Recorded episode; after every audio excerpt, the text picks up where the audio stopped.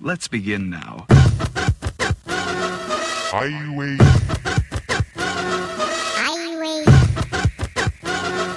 ハイウェイ北京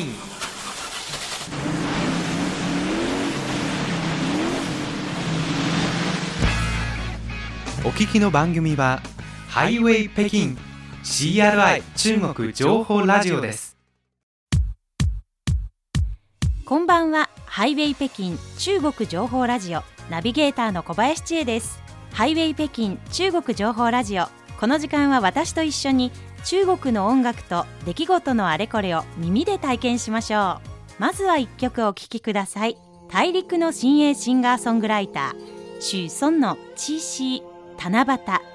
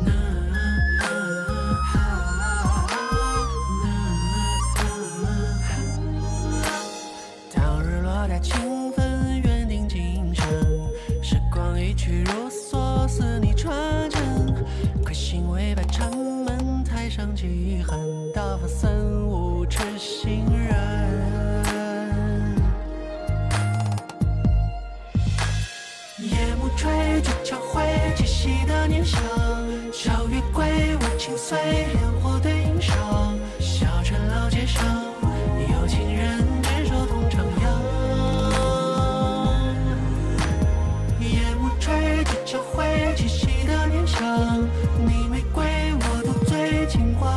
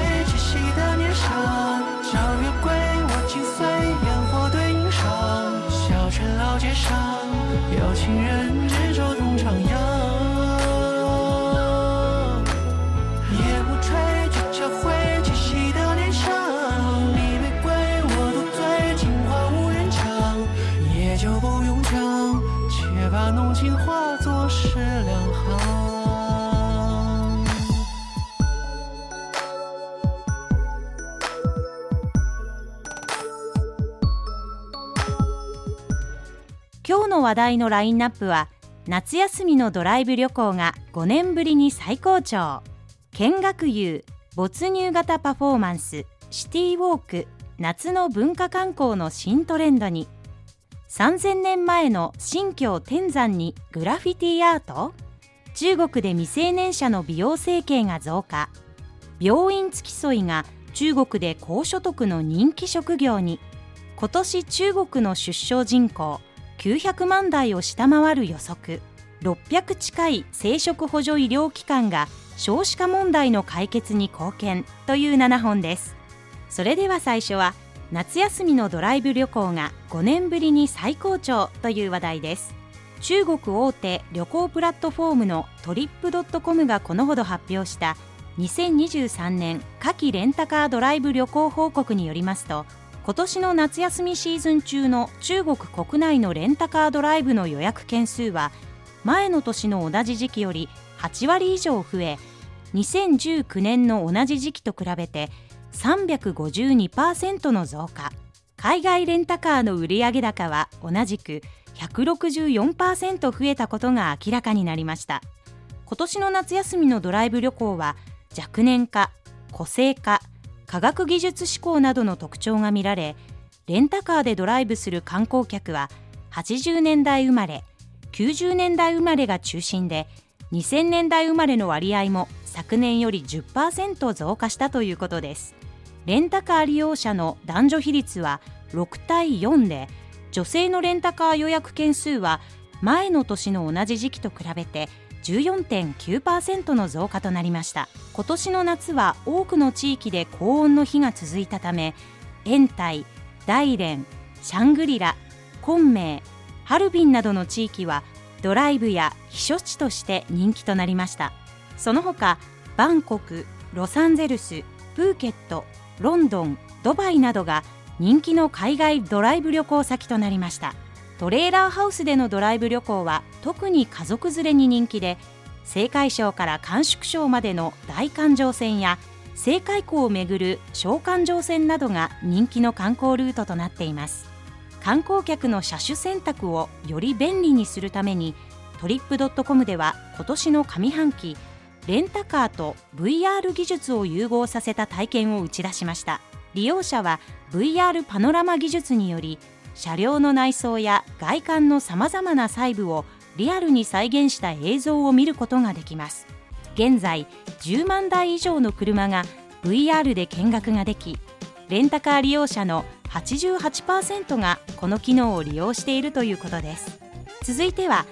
見学遊没入型パフォーマンスシティウォーク夏の文化観光の新トレンドにという話題です。今年の夏休み北京の中国国家博物館は9歳から13歳までの子どもを対象に古代中国リベラルシリーズの授業を開始し一品館の所蔵文化財を手がかりに中華文明をパノラマ展示しています。中国中部の安徽省鉱山市では子どもらが紀州彫刻博物館で安徽省の彫刻貴重の技術を体験することができます。中国東部の江蘇省南通市ではミツバチ養殖業者が校外学習に訪れた子どもらに養蜂技術を説明しています。各地で夏休み冬休みを利用した校外学習旅行である見学遊のコースの人気が高まっています。没入型パフォーマンスは伝統的な劇場における出演者と観客の関係を打破し観客が俳優とのやり取りを通じて舞台と一体化するもの。または機械装置やホログラム映像などの科学技術手段を通じて多次元の視聴体験を提供し臨場感あふれる文化の魅力を来場者に味わってもらうものです。シティウォークは街中をジョギングしたり散策したりすることで都市におけるマイクロツーリズムの一種です。数人でプロのリーダーの案内のもと決まったコースやテーマに沿って街を歩き地に足をつけてその都市を理解するものです。2本続けて夏のレジャーについての話題をお送りしました。夏休みの楽しみ方も千差万別です。気になったのは VR でレンタカーの車種が選べるサービス。車にこだわって旅行したいという人のニーズにも応えられているようですね。また没入型パフォーマンス。日本でもミステリーツアーなど夏には特に人気ですが中国では劇場で役者と触れ合える舞台が注目されているようです。何が起こるかわからない役者にとっても即興半分でドキドキしていることでしょう。続いては3000年前の新疆天山にグラフィティアートという話題です。今から3700年から3900年前の岩絵の様相を究明する作業がこのほど。新疆ウイグル自治区の天山山間地帯で始まりました。自治区内のボルタラ蒙古自治州温泉県の50キロ西の山のふもとには花崗岩群があります。作業スタッフによりますと岩絵には狼馬鹿鉱山地帯のヤギの一種である万葉の様子が生き生きと表現されているほか古代の人が手に弓を持って猟犬と猟に出かける場面が描かれています。2010年から中国はこの地域の岩絵の調査と保護作業を行っています。2010年に120カ所の岩絵が確認され2015年にはさらに352カ所の岩絵が発見されました。今年はこの地域の周囲5平方キロ範囲内にある岩絵を調査記録保護すると同時に天山山間地帯に分布している100カ所以上の壁画遺跡を対象に衛星測位マークを行う計画です。今回の調査保護作業は8月末まで続きます。私は新疆ウイグルと聞いただけでシルクロードに憧れていたのでもうとってもワクワクしてしまいます。古代といっても3700年から3900年前とかなり遡った遺跡の調査なんですよね。新たな事実が祝いから発見されたかどうかが楽しみです。続いては中国で未成年者の美容整形が増加という話題です。中国消費者協会が未成年者の美容整形に関する注意喚起を発表しました。夏休みシーズンで術後の回復に十分な時間が取れることや低価格のマーケティングキャンペーンの影響で美容整形を受ける未成年者が増えていることに対して大きなリスクや不確実性が伴うことを指摘しています。また保護者や未成年の消費者に対して美容整形に対するニーズを冷静に判断しリスクを避ける意識を高め整形手術を受けるかどうかは慎重に判断するよう注意を促しています。美容整形に対する人気はここ数年衰えることなく外見不安などの社会的文化的にマイナスな影響も深刻化していることで大人だけに人気の選択肢ではなく未成年者も深みにはまるケースが増えています。美容整形プラットフォームの2022年美容整形外科業界白書のデータによると20歳未満の消費者の割合は11.12%に達しています。そのため中国消費者協会は未成年者に対し一部の業者による手術の効果などについての古代宣伝を鵜呑みにせず美容整形の効果を冷静に判断しリスクと危険性を十分に認識するよう注意を促しています。また未成年者は体の発育段階にあり骨や顔立ちなどが未発達なため美容整形手術による外傷や外部材料を埋め込むことで正常な発育に影響を与える可能性が高くさらには体を危険にさらす可能性もあります。美容整形は以前に比べて今ではファッションの一部のように気軽に受ける人が増えているようです。未成年にも普及しているんですね。ただ本当に発育や健康に害が及んでは元も子もありませんので気をつけていただきたいところです。続いてはメロディーの時間です。今週の火曜日22日は旧暦7月7日にあたり七夕の日です。中国語で彦星は牛太郎の郎星と書いて入蘭神。織姫は織姫の織そして女星と書いて知女神と言います。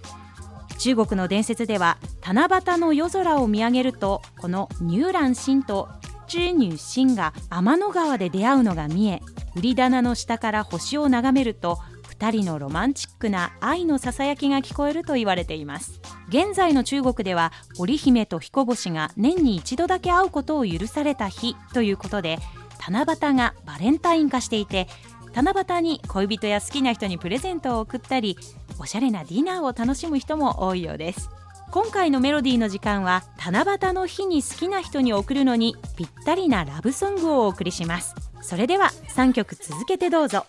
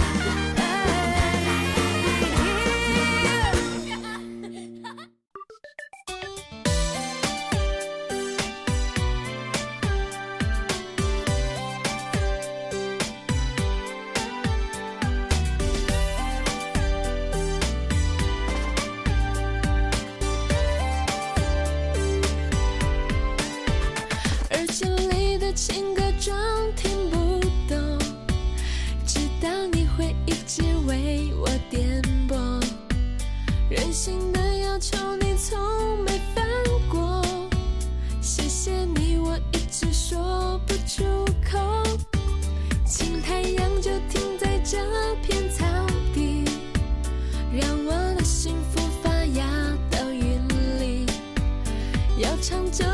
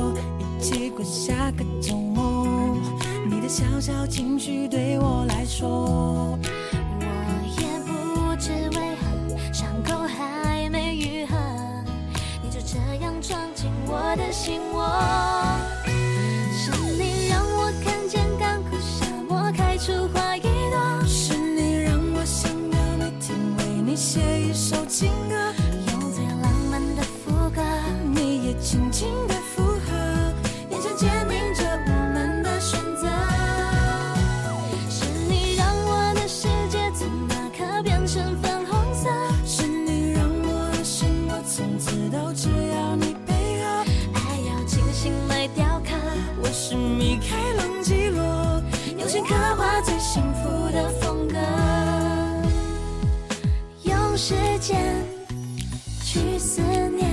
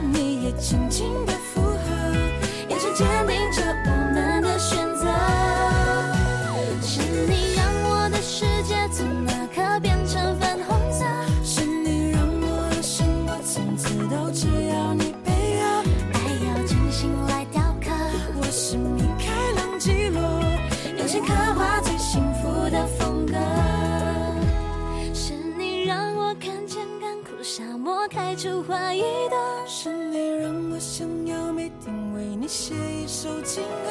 用最浪漫的副歌，你也轻轻的附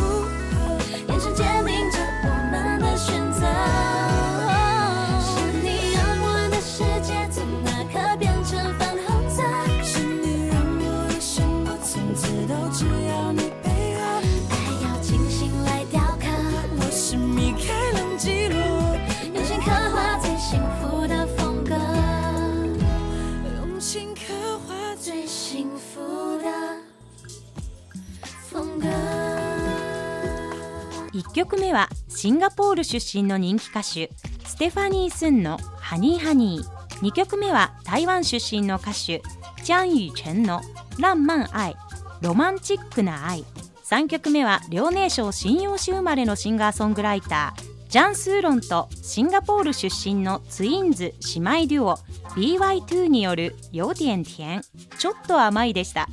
それでは引き続き話題をご紹介しましょう。続いては病院付き添いが中国で高所得の人気職業にという話題です。中国では高齢化と一人暮らし世帯の増加を背景に近年病院で診察を受ける患者に付き添う臨時家族が人気の新職業となっていて付き添い人の月収は2万元およそ40万円を超えることもあるということです。国家衛生健康委員会がこのほど発表したデータによると中国で慢性病を患う高齢者は1億9000万人を超えました。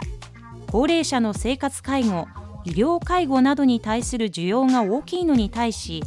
高齢者介護サービスの基礎が脆弱で子どもの仕事が忙しく介護サービスをめぐる需給の矛盾が際立っています。また民生部のホームページによると2022年の中国の一人暮らしは9700万世帯で一人暮らしが多くの若者のライフスタイルとなっています。しかし病院の関連規定によるとほとんどの検査や手術には患者と家族の署名が必要です。このような背景のもとお金を払って診察に付き添ってくれる人を探すというニーズが中国の各大都市で病院付き添いという職業の誕生につながりました。外来患者の番号を取りから診察待ちの付き添い医師とのコミュニケーション料金の支払い薬の受け取りさらに地元以外の都市での受診などプロの病院付き添いは患者の診察のための準備をほぼすべて代行することができます。中国中部の湖北省武漢市に住む1990年代生まれの少々さんは SNS で診察手続きの代行と診察の付き添いを担当していて1日に600元から800元およそ1万2000円から1万6000円の収入があり平均すれば月収は1万8000元から2万5000元およそ36万から50万円になるということです。現在少々さんは日中は付き添い業務で駆け回り夜は心理学や医療サービス関係の本を読んだり科学普及の動画を見たりして関連知識を学んでいます。新しい業種として中国では病院付き添いへの需要が徐々に増えています。中国の生活関連サービス大手メイトワンのデータを例にすると今年6月末現在メイトワンのプラットフォームには病院付き添いサービスを提供する専門業者が1000社以上出現していて業者数は2021年の9倍に増加し注文件数はおよそ13倍に達したということです。確かに中国の病院は総合病院のような大きい病院が多くて支払いは1回で診察前に診察は3回薬をもらうためにまた支払いをして薬を取りに行くなど本当に広い病院を行ったり来たりしないといけないことが少なくありません。私も一人で苦労した経験がありまして誰か手伝ってと思ったことがありましたのでこの職業の需要はたくさんあるだろうと思います。病人の付き添い人という仕事も楽ではないでしょうね。今後こうした付き添い人育成事業も発達していくのではないでしょうか。続いては今年中国の出生人口900万台を下回る予測という話題です。中国皇帝院の院士アカデミー会員で北京大学医学部主任の京傑氏はこのほど2023年医薬イノベーション科学技術最先端フォーラムに出席しました。教師は席上女性の生育能力を促すことは人口出生率向上への鍵だと指摘しました。教師によりますと中国では近年新生児の人口が4割近く減少し2022年の全国の新生児の数は合わせて956万人で2023年には700万から800万人にまで減少すると予測されています。教師はこれについて出産適齢期の女性の数がさらに減少していること不妊症不育症の発症率の上昇妊娠中の異常の多発を出産適齢期の女性の生育能力が懸念される主な理由に挙げました。現在社会経済の発展や生育観念の変化に伴い出産適齢期の女性の数が徐々に減少すると同時に不妊症不育症の発症率が年々上昇しています。教師はこれについて社会環境やライフスタイル医療技術などと密接に関わっているとした上で妊娠中の異常の多発にも注目すべきだとし流産や早産胎児の奇形などは女性の生育能力や心の健康に負の影響を与える恐れがあると懸念を示しました。最後は600近い生殖補助医療機関が少子化問題の解決に貢献という話題です。このほど出産に優しい社会の構築促進シリーズセミナーが北京で開催されました。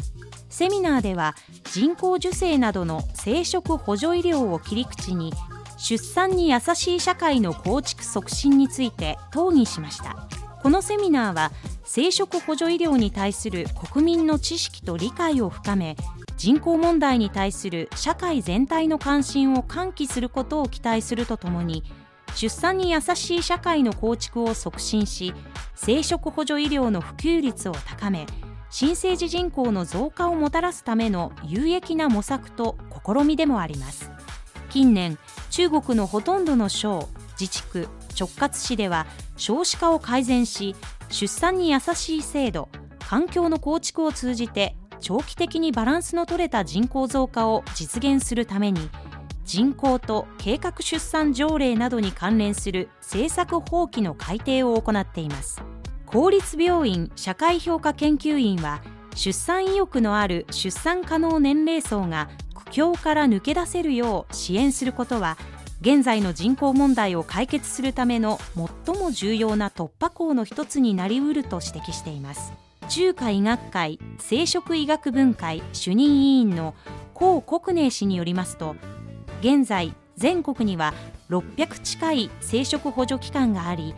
毎年人工授精体外受精などの生殖補助医療技術の総周期は100万回以上で生まれた赤ん坊は30万人を超え総出生数の3%から3.5%を占めているということです。2本続けて出生数の減少をめぐる話題をお届けしました。日本でも中国でも出産する人口自体の減少の問題や産みたくなる社会の実現について模索が続いています。もちろん出産はそれぞれの選択に委ねられるものですが産んだ場合の育てやすさもとっても重要です。ライフスタイルの多様化でどんな人も生きやすい社会を作ることへの課題もますます多様化しています。出産に限らずどんな人も互いに優しい社会が実現してほしいものです。ハイウェイ北京中国情報ラジオお別れの時間がやってきました。1年に一度だけ愛する2人が出会うことのできる特別な日。七夕は結婚を考える2人にとっても特別な日として人気があります。特別な日。そうプロポーズの日です。七夕はサプライズプロポーズにぴったりですよ。最後にこの曲でお別れです。デビッド・タオとジョリーン・ツァイのデュエットによる「チンティエンニヤオチアケイは今日僕と結婚しよう」皆さんはどの曲に心惹かれましたか？それではまた来週再见。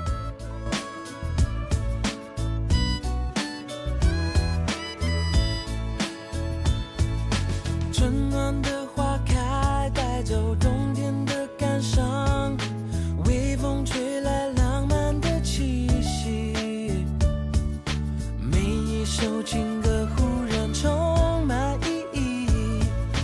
就在此刻突然